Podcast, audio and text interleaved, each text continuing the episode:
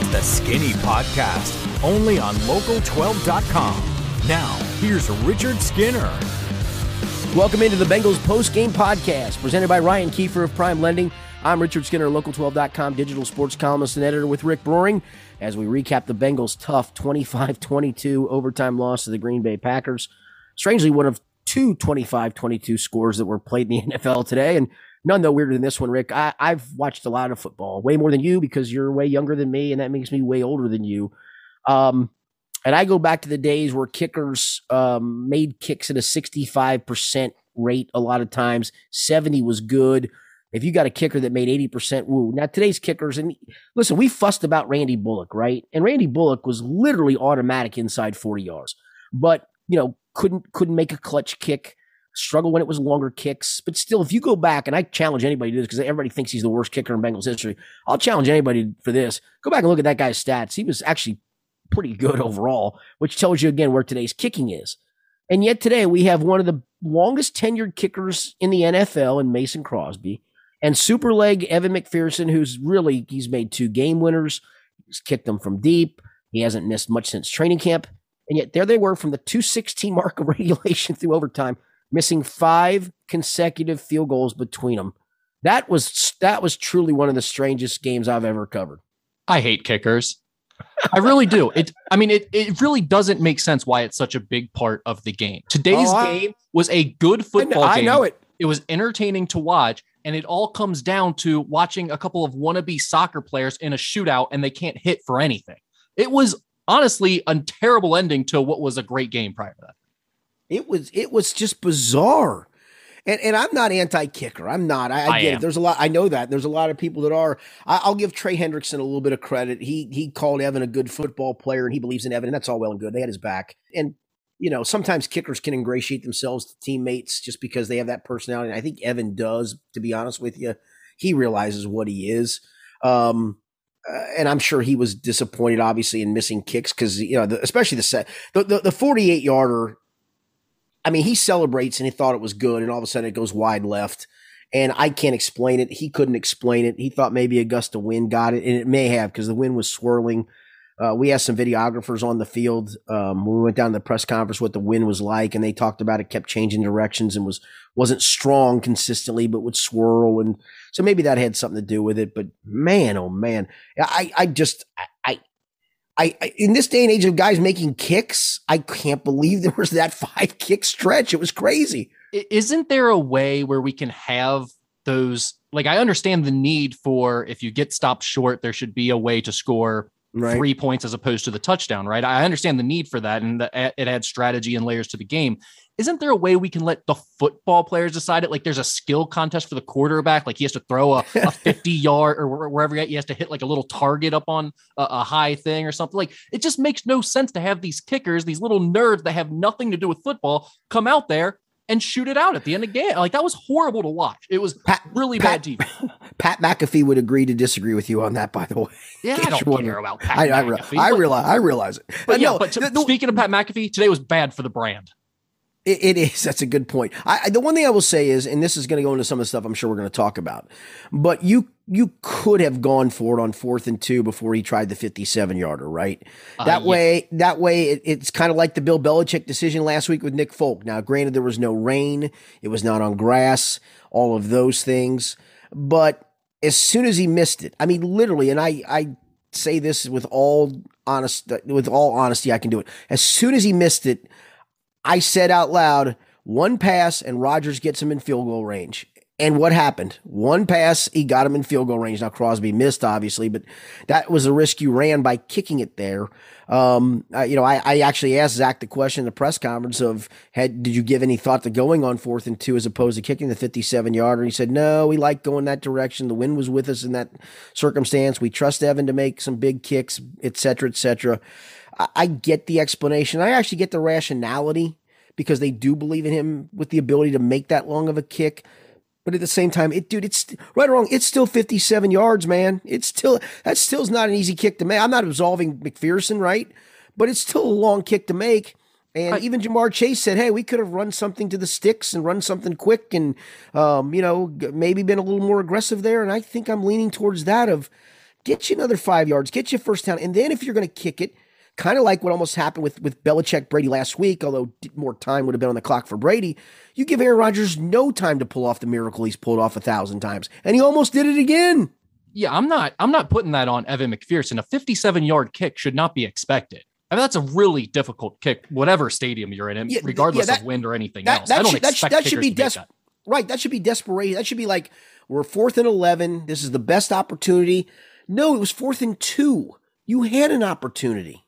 I actually, you had a chance to go. I don't even actually have that big of a problem with them deciding to kick it right there on fourth down. My bigger issue was that on third and five, they ran Samaje Perine yeah, off guard right. left for three yards. Right, Why are you running enough. on third and five right there right. with no, that's Joe fair. Burrow on your team and Ja'Marr Chase? This is my issue with Zac Taylor. It, it, Skinny, it's not all about how much you pass or how much you go downfield. It's knowing when to do those things, right? Like running in that situation is just plain scared. I don't understand that at all when you have a guy like Joe. Yeah, for the, the first time in in years as a Bengals fan today, I felt confident when the Bengals had the ball in those late game situations of I know Joe Burrow can drive them down the field every time. Like he gives you that type of late game right. feel. It's like having an Aaron Rodgers. It's like having a Tom Brady. I know he's not to that level yet, but he gives you that type of confidence. I cannot understand being in Zac Taylor's position where you need to win this year to save your job and you are not going down swinging with Joe Burrow. That just makes no sense to me logically as a competitor. Yeah, the only thing I can say, and I'm not absolving him of this by any stretch. Trust me, I'm not because I'm with you. I think they should have gone for it. Um, I think they should have been more aggressive on the third and five. The only thing I, I, I do believe, and he kind of alluded to this a little bit. I can't remember how the question was phrased, but he he, he kind of answered in that way. I, I do think that Quinton Spain holding penalty. Remember the one that took him out of field goal on range in the run. Yes, on Burrow's yeah. scramble. I do wonder if that was in the back of his mind of let me try to get the first down with a safe run play, and if we don't, we're in Evans' range at least, and we can't have a holding penalty knock us out. But uh, even then, if that was the mindset, ah, you know what? Uh, tough, tough, tough beans. I mean, yeah, you know what eh, that is the definition of playing scared. scared. No, yeah, I'm, I mean, with you. I'm with you. I'm with you. And listen, I, I, get it. Every coaching decision is magnified. And and by and, the way, you you held on a running play. And so That's you ran another running play. Like that makes no well, sense. That doesn't well, the, the, the, Bur- the Burrow run on that run was not a draw. That was that was him scrambling. He went back to okay, pass. but you saw. held because you were yes. running though. You, no, no, you, you, no, you took right. off and ran, and that's why no, you that's got right. the holding pin. No, that's right. I, I know you're right. Again, I, I'm I'm just trying to to be fair here a little bit and put a little logic behind why why the decision. And I think that was why the decision. I'm not telling you I agree with the decision. I'm just trying to give you the why of the decision.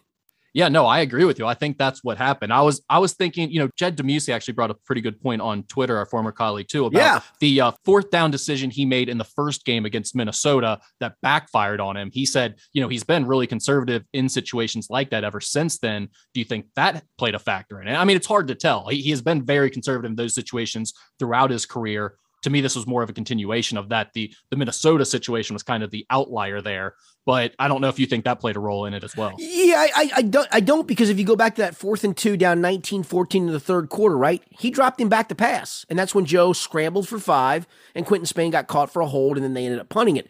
So he dropped back there. Um, I think he likes fourth down to go for it. I think he's in that new mode of the NFL for the most part, analytically, if it works, let's do it. That's why that decision I think you're right on third and five, fourth and two there in at the end of regulation is just a little bit puzzling of all right, dude, you're you're aggressive enough to go on fourth and two. And honestly, I, I had a couple of friends text me before it was the play was even on. Why not take the three? And I thought that's the new. I even said I think I texted him back. I don't have much time to text the people during games, but I think I texted him back of that's kind of the, now the NFL of fourth and makeable. You're going. Um, you know, you're not worrying about putting points on the board. And then of course I got the well, the three points haunted them. And you're right. In retrospect, they should have probably kicked the field goal there and. It, that last sequence wouldn't have mattered. The touchdown by Joe Mixon would have won the game, and the two point conversion would have added icing on the cake, and that would have been that. But um, yeah, I, that part's a little puzzling to me. And I just, I think it's a co- head coach that he really isn't quite sure of himself still. And that's three years in. You better start being sure of yourself, man. To me, it's not nearly as much about the fourth down calls because those are coin flips and those can go a bunch of different ways on you. That that's a tough decision. To to me, it's more about what you're doing on that third and five where you no, you're right, you're or, right, or in overtime after uh, Crosby missed the the field goal, you get it back you drive, you know, the 38 yards, but you had a 21 yard pass from Burrow to Chase right. that got, got you into Green Bay territory. And then you ran with Joe Mixon three times in a row and kicked another 50 yard field right. goal, 49 yarder. Right. I mean, wh- where is the logic there when, again, your two guys, your two playmakers, the guy you go to at the end of get you a 21 yard gain, move you into that territory. And then you go to a guy who you've been basically on a pitch count the whole game and Joe Mixon, who didn't seem quite right all game, and you run him three times in a row. Where where is the logic in that? Like, yeah, the one the one thing, and I go, I I I've said this a lot, and I, I do think it's true in this league. Um, there's a handful of coaches that don't do this. Andy Reid being one of them, and that's why he's so successful. For whatever reason, there are just a lot of coaches in this league, man, that play not to lose instead of to win. I think in that exactly circumstance, right. with the three runs that you're talking about, it was more we're in field goal range. Let's stay in field goal range. Let's chew up clock and not give Aaron Rodgers a chance if we somehow miss the field goal, and and then um, have a chance to win it, but not have a chance to lose it if we chew up a bunch of time. Don't think that way. Go win the damn thing. I mean, go win it. You I, just you watched know, I, four field goals missed in a row, and you're thinking, "Let me play for a field goal right here." That's exactly dude, what we watched Zac Taylor do. How, how about uh, so I'm listening. I when I went, I left the stadium um, to go tape TV and and then come home to write at about six thirty. So I'm in the car listening to. Uh, well, I got done taping TV at like 7.15, 7.20. So I'm in the car listening to the end of the Browns uh, Chargers game. And the Chargers get down, knocking on the door, and they're trying not, they're down a point, mind you. They're trying not to score a touchdown. They're trying to run out the clock, kick a field goal, despite their guy had missed a couple extra points in the game. And it would have been a chip shot 20 yarder, but still, it, there's still a lot of things that can happen there. And so, literally, I don't know if you saw this, Rick, but um, uh, and I haven't seen the highlight of it yet, so I'm kind of looking forward to it. But they handed off to Austin Ekeler, and apparently he was trying not to score a touchdown, yeah, the and the Browns were trying to put him in the end zone to score yep. a touchdown. Yep. I mean, they, how crazy? How crazy they, is that? What is that? What is that about? Right? What is that about, dude? Seriously, what is that about? That's the league right there in a microcosm. Uh, I don't want to not lose. Um, I don't want to score here and then hope my defense gets a stop because I trust my defense. I don't want to not score, so I don't want to give you enough time to maybe try to beat me. I want to try to win and not lose. No, try to lose and not win. What are we doing, guys? Go win. I actually like what the Browns did. I think it's oh, I, I want the ball last. That's no, how I, I feel no, like. No, no, no, no, no, I, no, no, no. I, I like what the Browns did. I don't like what what San Diego did or Los Angeles did. Try not to score. There, there's so many goofy things can happen on kicks. It just does. It's just goofy. You know what I know? When you cross the goal line, you know what they give you? Six points. They give you six points. And you know what happens on a kick? There is a potential for a miss. There's a potential. I mean, I, the idea of playing for a field goal there uh, as Zac Taylor, after you just watched four field goals get missed in a row, and Joe Burrow had just hooked up with Ja'Marr Chase for a 21 yard gain. On a great bananas catch. Great throw and catch. Yeah, great throw and catch, both. I mean, you've got two studs, two legit game breakers. I just don't understand right? not wanting to go down with those guys. No, right. Um, l- let's go a little offense defense in, in terms of this team because I think, you know, you see the numbers that Aaron Rodgers and Davante Adams and even the running game today of the Packers put up.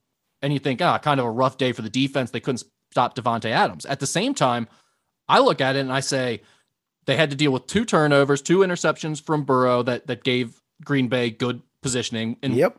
they only give up 22 points in regulation. They give you multiple chances to win the game. I have a hard time b- blaming the defense when you're going up against a guy like Aaron Rodgers and you only give up 22 points in regulation.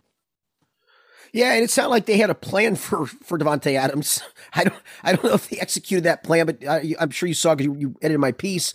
I mean, Chidobe Awuzie talked about you know they tried everything, uh, this coverage, that coverage, multiple guys on him, brackets. He he, he uh, traveled with him from side to side when he was on the outside. So the Bengals, to their credit, um, you know, back in the Marvin Lewis era, they rarely traveled their corners. It was literally this guy was the right corner, that guy was the left corner. Bengals decided, hey, we're going to put our best corner, even though he might be banged up a little bit, on this guy. Now we're going to give him some help. So that's the funny part. Don't think all those catches and yards were against uh, Awuzie. That was against a lot of different defenses. Right. And and those guys are just that good to beat you. But yeah, I'm I'm with you. I mean, um, overall, I thought the defense played pretty darn well.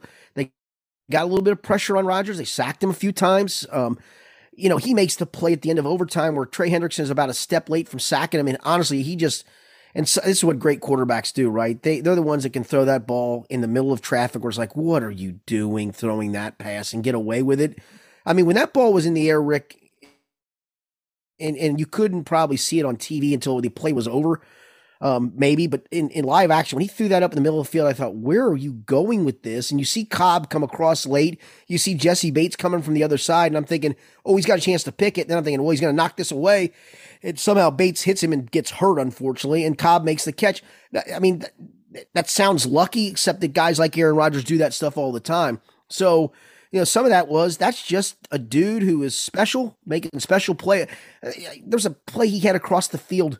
He was getting pressured and uh, Adams is kind of running with him, and then stops on a dime, cuts back to the middle. He just flicks his wrist and and throws him open. Uh, you know, I, some of that is I don't know how you stop some of that when guys are that good and that ta- you you can have a great plan and do everything right, and he still beats you, and that's why those guys are great. That's why he's a Hall of Famer.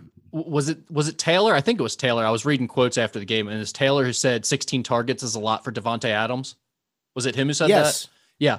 Yeah, uh, yeah, yes. Yeah, Zac, that's how it works. When you have an elite quarterback, an elite receiver, you let them go and make as many plays as possible. You give them a ton of chances yep. because it's a numbers game. The more chances they get, the more big plays they're going to make. That's why Davante Adams got 16 targets while you were spinning your tires throwing it to Drew Sample four times. Yeah, yeah. Drew Sample has no business being a part of anybody's passing game. Where was CJ Uzomah after that, that huge well, game? It's funny. I, I, somebody asked me this question. Actually, Chris asked me it last week on the Sports Authority because we had a Sunday after we the Thursday game, and we talked about it too. I, I said I wouldn't. I don't think he's a big part of the offense. He just that happened to be a night where they put him involved because they were missing Tee Higgins, and so there was that. And I'm with you. If you're going to run a wide receiver screen to anybody or something to flat to anybody, it's 87 and 89. 89 is terrible. He's terrible.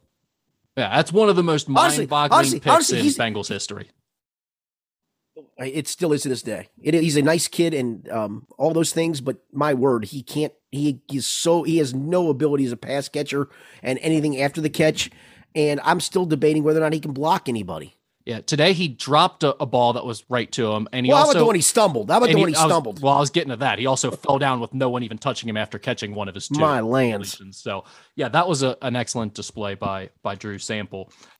Sticking with the defense for a second here, I thought Trey Hendrickson did well, as you alluded to. Awuzie, I actually thought had a, a decent game. I did. I did. No, I, I, I, I no, I, I did too. I, I thought he was actually really good. He made some nice plays, and and and then the, the the one thing that I thought was really lacking from this game is we've talked a lot about Logan Wilson and the linebackers. It seemed like they were a little non-existent today. I don't know if they were having trouble because they were covering those wheel routes on and Aaron Jones coming out of the backfield, or or why they were out of the out of position so much. But it seemed like they were nowhere to be found in the middle of that field.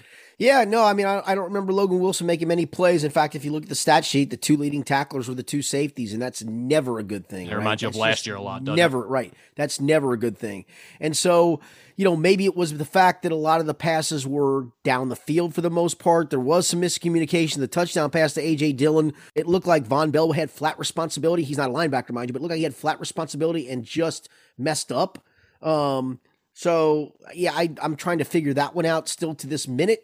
Um, and so yeah, I, I I, I I'm going to give a little pass to that. I really am, just because I can't expect guys to be great for 17 games. But you're right, the linebackers were not great today. On the other side, the offense, they're averaging 23 points a game. And Lance McAllister brought this up a few times on social media. I saw where he, pointed out that they haven't scored more than 24 in regulation yet. Yep, that's a fact. That's a fact that's not what I expected coming into the year with with this team. I thought it would be kind of the opposite. The offense I would be too. putting up 40, 45 sometimes, still finding a way to lose because the defense wouldn't be good enough. That hasn't been the case at all. But at what point do we start questioning the offense? Like where where does the concern lie right now with this offense and their inability to have those big breakout games where they score a bunch? Well, I go back to, and I, I, asked him a question about this last year. It's not been fair to ask this year in a three and one season. It really hasn't, but it's going to come again, I think, on Monday of for Zac Taylor. At what point do you look at somebody else as a play caller? I mean, I'm sorry, it's just not working, man. It's not. It's not dynamic. It's not what, you're you're hired to be and do. So at what point do you have to just swallow hard and go, somebody else needs to do this? I know he enjoys it. I know he loves the challenge of it. And that's all well and good. But if it's not working, if you you need to do something else, and that's the part to me that's that's kind of frustrating.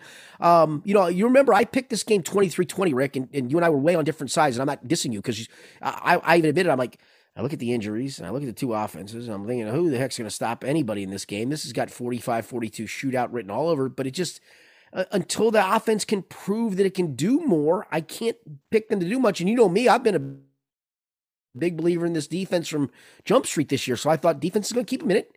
And you know the you know the offense just hasn't done enough to this point. I mean, where would this offense be without Ja'Marr Chase making big big chunk plays? Right? Seriously. I mean, honestly, where would it be? It'd be a disaster, an outright dis- disaster, yes. because they would have no way of moving the ball downfield. He has bailed them out, especially in the first half, three times now. Three times now. Being That's right. zeros. Three times now. That's exactly right. Yeah, I had twenty. Which is great. That's what you drafted him to do. Okay, yeah, I thought I thought you had higher, but okay. So we yeah we are both close. We both had it less scoring than than what we thought it was. You know, what a lot of people thought it was going to be.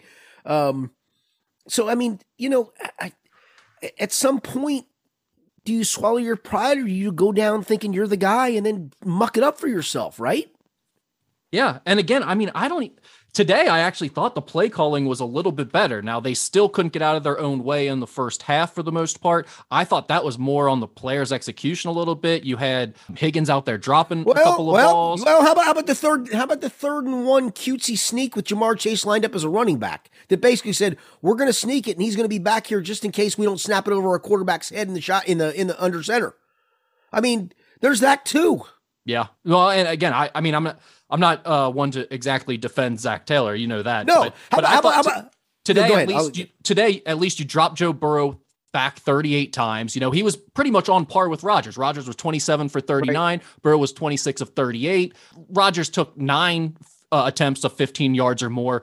Burrow only had six, but I, I, can live with six. That's not unreasonable. I, I would have liked to mm, seen him get right. to about no, that right. nine number. If he would have had two or three more late in the game, I think you'd be in a better spot to win probably. But I didn't think it was like they didn't give Joe Burrow enough chances to throw downfield in this game. I didn't think it was like they were overly conservative with the run on the whole. Like I, I thought they set up the run with the pass more often in this game. They went pass heavy first and then kind of worked the run in, and Perine found some success while Mixon wasn't quite ready, I guess, to go or, or give it at least his normal number of snaps. So I didn't have a huge issue overall with the play calling. I just, again, cannot understand one, why they struggle so much in the first halves, and then two, why Zac Taylor would want to go down swinging with anybody other than Joe Burrow. That makes no, no sense right. to me. And it's crazy. Well, I still go back. Well, and, and, then there was the other cutesy play with Isaiah Prince in motion, the one that Burrow threw the interception on. That was on Burrow. It was a terrible throw. Yeah.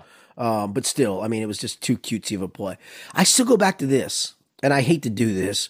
What is your freaking identity? Do you want to be a run first, play action heavy, deep shot team? Do you want to be five wide empty team? Not five wide, but but an empty team that's going to spread the ball around and throw it 40 times? Do what you do best, whatever that is. And it feels like they're still trying to mesh everything together. And that was kind of a storyline for the week. And, and a bunch of us were asking questions of, uh, you know, Frank Pollack came in and Callahan came in and, and Zac of, you know, you've tried to mesh the, the wide zone running scheme with under center with this empty set. And most of the answers were, well, it gives us all these uh, possibilities and it gives us all these options. And that's all well and good coming off a win. And I kind of left it at that. But I go back to what, find out what do you do best. Here's what I know Kansas City does. You know what I know Kansas City does, and they're getting their butts beat as I'm taping this. So hopefully they come back, and we'll see because I've got a parlay on them. But anyway, neither here nor there. I've also got Buffalo in a parlay getting four and a half, so I'm good either way. But bottom line is, you know what I know Kansas City is? Patrick Mahomes. That's their identity. Of Patrick Mahomes is making plays. That's their identity. Buffalo's identity is Josh Allen running the football and read options, and then Josh Allen dropping back and making plays. I, I don't know what the Bengals' identity is. I, I truly believe they are best served going three wide with Joe Burrow under center and running Joe Mixon when he's healthy on wide zone stuff and then going play action and taking shot plays and letting Joe throw it 25 to 30 times a game and letting Mixon carry it 20 to 25 times a game.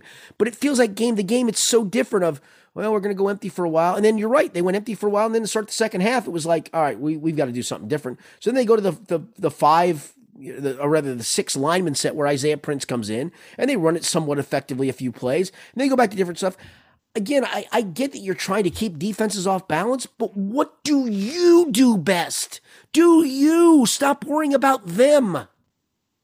Yeah. And again, and- if you want to go five wide and throw it around 60 times a game, great. You want to do air raid stuff? Great. But do some, do one or the other. Yeah, I'm not a big identity guy in general, but I, I get, am. I, I, get your overall point there. My, th- I'm fine with them mixing it up and, and figuring out what works best against certain matchups and things like that. But if you're going to do that, you cannot be so inconsistent. You can't just punt on an entire first half every week like right. they're they're doing. Like eh, a lot of those coaches, they have you know the first couple of series more scripted out than maybe they have the rest of the game because you you kind of have to play off of situation after a while when there there becomes a score involved. But they like to script everything out early on, and you look at what the Bengals do in those early drives. It's a disaster. I mean, the it stuff is. that's supposed to be the most organized and most scripted, they seem to have no plan, or at least the plan doesn't work and it changes every week. So from that perspective, I'm with you. It's like, what what is your best plays? What what is going to work the best, and how can you utilize your best weapons a little more often? Because right now it seems to be we're going to try all these different things that don't work, and then at the end of the half we're going to throw it up to Ja'Marr Chase two or three times and hope he bails us out. And he and, does, and that's and that's And, he, and he does, yes, he does. But you, I think you got to figure out a little something else to sustain you in between that that's right. And get a few more early drives going. And then no, I'm with again, you. late in the game, to me, it's just more about playing to win as opposed to playing to lose. I, if I'm Zac Taylor, I would not be scared and I would not be relying on my kickers or my running game when I have number nine and I have number one. No, I I, I absolutely agree with that. I, I I'm, I'm going down swing with number nine. That's what I'm, I'm with you. Uh, number nine or number 28. Those are the guys I'm going down with. And 28 was not completely available today. So I'm going down swing with number nine. The problem with 28 is you have to rely on all the numbers up ahead of him to get that done. A lot more so than you do if you, no, there's you that. drop but, guys but, back but, and they're but honestly, when they, late in the game. But but but but Rick, I will say this: when when they have lined up and and put Joe under center and run him down, Joe Mixon is so much better running downhill instead of from a shotgun start. When he's done that, he's been damn effective. I mean, damn effective. And that's the part to me of decide what you are. Just decide what you are. You you can you can run 13 personnel and you can still throw it 40 times under center. It's just a matter of the, the fact that, that the running back just is more effective doing that. And you do more play action stuff off of that. You do more bootlegs off of that. Out of the shotgun, I get that it tells you what the defense is going to do and it gives Joe a chance for some pre snap reads, and he loved that at LSU. Baby, we ain't playing Vandy and, and, and Ole Miss on a give it. We're, we're playing big boy football here, and he's not great at it. I'm sorry, he's just not great at it at this point. So let's stop pretending to do that and let's do what you do best. Let's wrap it up with this. You get, you got done with all your media obligations there at the stadium today. You get into your car. What was your strong takeaway? What was the thought as you're driving away from the game? That honestly, they they are close. Yeah, that's, um, that's exactly where I'm at too. I, they they belonged, and, and listen, this is not moral victory time. I get all that stuff, but if you wanted the measuring stick, you got a measuring stick of, huh, they're pretty good. Um, things didn't go right. You had a chance to win it, and yes, I know Green Bay had a chance to win it. So I, you know, it is what it is. But you had a chance to win this game, and you had a chance to get to four and one, and really start to do something special. You didn't. Um, that's kind of this league sometimes of who makes the right play at the right time, who makes the big kick at the right time, all those things. If I'm a Bengals fan, I'm looking at the next two games going, you got no excuses. You can go to Detroit and go to the Jets and win, and you should. And then you come back for Cleveland at home at five and two with probably first place on the line or damn close to it. I mean, Cleveland's already got two losses. Baltimore sits at one. They're probably not going to lose to Indy, but you know, again, you're you're right in that mix of that. Um, I, I think I'd feel pretty good as a Bengal fan after today. And I think I'd feel pretty good as a player and a coach that our guys stood toe to toe. And yes, they had injuries. Listen, their starting center was out, their starting left tackle was out, their starting best corner was out. But you also had a bunch of guys keep getting banged up throughout the game. You were without your best running back for a good chunk of the game. You only carried it a few times. So honestly, I think I come out of this game going, um, they haven't turned the corner because you turn the corner when you win. That's how you turn the corner, as you know but you're darn close to turning the corner. And let's figure out a way how to do that. And so I think that's where I'm at with all that. I've criticized Zac Taylor a lot, not just on this podcast, but over the last few weeks and few years, probably. Zac Taylor and Duke Tobin deserve credit for building this team. It's good. Like yeah, it is. They, have right. gotten this team better faster than I thought they would. No question. And Zac specifically wanted his own guys. He took some flack for getting rid of some veterans that had been productive in that locker room. And he wanted buy-in. He wanted winners. He mentioned specifically he wanted to go out and get free agents that came from winning teams, and he thought it was important for the culture. I'm going to be honest. I didn't care about a lot of that when he was saying it. I was like, no, show right. me, prove it. He's done that. I, I, like this team. This team is easy to root for. I do think they're bought in. I do think they're a connected group. I do think they believe, and you know, it helps a lot when you have a guy like Joe Burrow leading them. I think everyone sure. believes in him sure. a lot too. Right. No, qu- no helps. question. But he deserves credit for putting this team together, and, and so does Duke Tobin to a certain extent. They've they've taken a lot of criticism, and some of it for good reason, but for where we're at right now with this roster, they have done a good job to get it into this place on both sides of the football. I am pretty impressed by the talent I see because from what they were last year compared to this year, they've taken a major step forward. Yeah, on the I flip mean, side it, of that, I also yeah, felt like Zac Taylor can't get out of his own way as a play caller and he's scared of his own shadow. That was my takeaway after the game today. It's like I really like this team. I'm with you. I think they are very close and they are legit competitive. It's not just that situation of like, hey, most NFL games are one score games. So if you're not winning those, you're just not very good. I think this team is pretty good. It, it, it wasn't that feeling of they were incompetent and they got lucky because the the Packers were screwing up. They were right there with them toe for toe. They weren't getting bullied at the line of scrimmage. They could play with the Packers. And I think they can play with m- most everyone in the league at this point. But at some point, we're going to have to hold Zac accountable for those one score games. And I, don't know if the answer is to just remove himself as play caller or if he's just going to go down with the ship. But right now, I would say I feel pretty good about the team. I still don't feel a whole lot more confident in Zac Taylor than I did. No, that's fair. And I think that's exactly that's that's actually pretty well said. I think that's the part to me of um, how introspective are you of saying, you know what, I, I need to let somebody else try this. It's not it's not working the way I hoped it would work, the way I want it to work. And you know, ego's a hell of a thing, bro. You know that. Everybody knows that. And sometimes it's hard to swallow your pride and go, you know, I've done a lot of good things here. I've set a culture. I've helped build a roster. I've got things the way I want it. And yet it's not working to the point where we're a dynamic offense yet, despite the fact that I've got the pieces in place that I would like.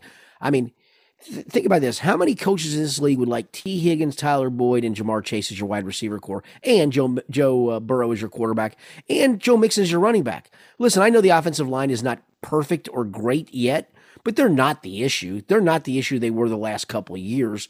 I know he Joe got sacked three times today. All that it's the league, man. Stuff happens in the league. I mean, you're not. It's never, never. It's not going to be perfect, but you you've got competent people playing that side of the ball and you're not dynamic. You're serviceable, you're not dynamic. And that part bothers me. So, and the other part is, then you can argue of, eh, Minnesota sucks. They only beat them by three, and Jacksonville sucks. You only beat them by three. Well, I can give you the flip side of, well, you only lost to Green Bay by three in overtime, and you if you'd have gotten the ball back against Chicago, I truly think they go back down and at least score to force overtime there. I mean, that's how the fine line is with this team. So how can you make it better?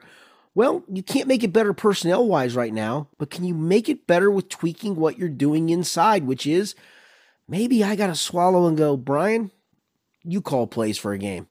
And and you ease him into a spot of Detroit and Chicago or Detroit and uh, in the Jets of I'm going to let you ease in with this. It's not going to happen. Don't get me wrong. It's not going to happen. But if you really want to be successful, maybe sometimes you just got to go, you know what? I'm I'm not good at this. I'm not. He wasn't good at UC at that, and he really wasn't. And some of that was obviously UC's personnel was terrible then. That was a Tommy Tuberville more than probably Zac Taylor. But bottom line was they were epically bad offensively towards the end of his year as a play caller. And so now he's a play caller here. And no offense, when have they been dynamic offensively, dude? They haven't. I mean, they showed a few flashes last year when Joe Burrow was just starting to to find a little bit of a rhythm, but it was it was because they were playing from behind and had to just right. sling the ball right. around a little bit more. Right. And that I think you go back to that whole first half thing of uh, if you're a good play caller, then let's see it when it's scripted. Let's see it when when you're trying to dictate to other people other than going, "Hey, let's feel you guys out." It's not working. I'm sorry it's not. Yeah, to this point it feels like a lot of the production if you go back in these games comes end of the first half when they get a little desperate and have to let Joe and Ja'Marr go do something. Just let him, just let him sling it. I mean, literally, and, it has and, been. You and then late be, in the games when you're kind of letting him freestyle a little bit more too and, and make some plays. Yeah. I mean, that, that's where a lot of the production yeah. is coming from. Yeah, no, no, no question about it. But but I'll go back to the original question. I think it shows me at least You're close. You're you're really close. You need to beat a good team, and and um, again, you don't have to apologize for your three wins, but your three wins are over not very good teams to this point. You had a chance today, you didn't get it. You're going to get another chance in three weeks with Cleveland. If you're five and two at that point, let's see what you got. No, I agree. I mean that this was different. It was fun. It was the first time I felt like that in a long time about a Bengals game where it felt like it really mattered and it was a big game and I was right. actually into it and yelling at the TV in the final minutes and into overtime. I mean, that was fun. They're different now. They are they're a team worth rooting for. It is it is worth watching this team for a full season and and seeing where they go. You just want them to figure it out there because it feels like they could be a team that competes for the playoffs this yes. year. I don't I don't think yes. that's out of the question. No, I don't think it is either. I mean, you look around the AFC, I'm completely in, in with that. I, I I don't think it is either, especially when again, you got a chance to be 5 and 2 with Cleveland coming to your place. You pull off the win there, dude, you're 6 and 2 at the midway point. And again, we know the schedule at the back end is is brutal and hard and all those things. But what else? If you'd told me 6 and 2 at the midway point, come on now. Yeah. You can't think you're not in the playoff race at that point. Exactly right. All right, Rick. Well, I appreciate it as always. Good stuff. Uh, we thank everybody for listening. We will be back on uh, Thursday of this week with our weekly podcast. Figure out how we did on our gambling picks. It, it, was a good night for me from from a Kentucky perspective. That's all I can tell you. I, I, I bet it was. I hope you enjoyed was, that one. I, I did enjoy that quite quite a lot. But we'll talk about that then. For Rick Broering, I'm Richard Skinner. It's been the Skinny Podcast, the Bengals post game edition presented by Ryan Kiefer Prime Lending.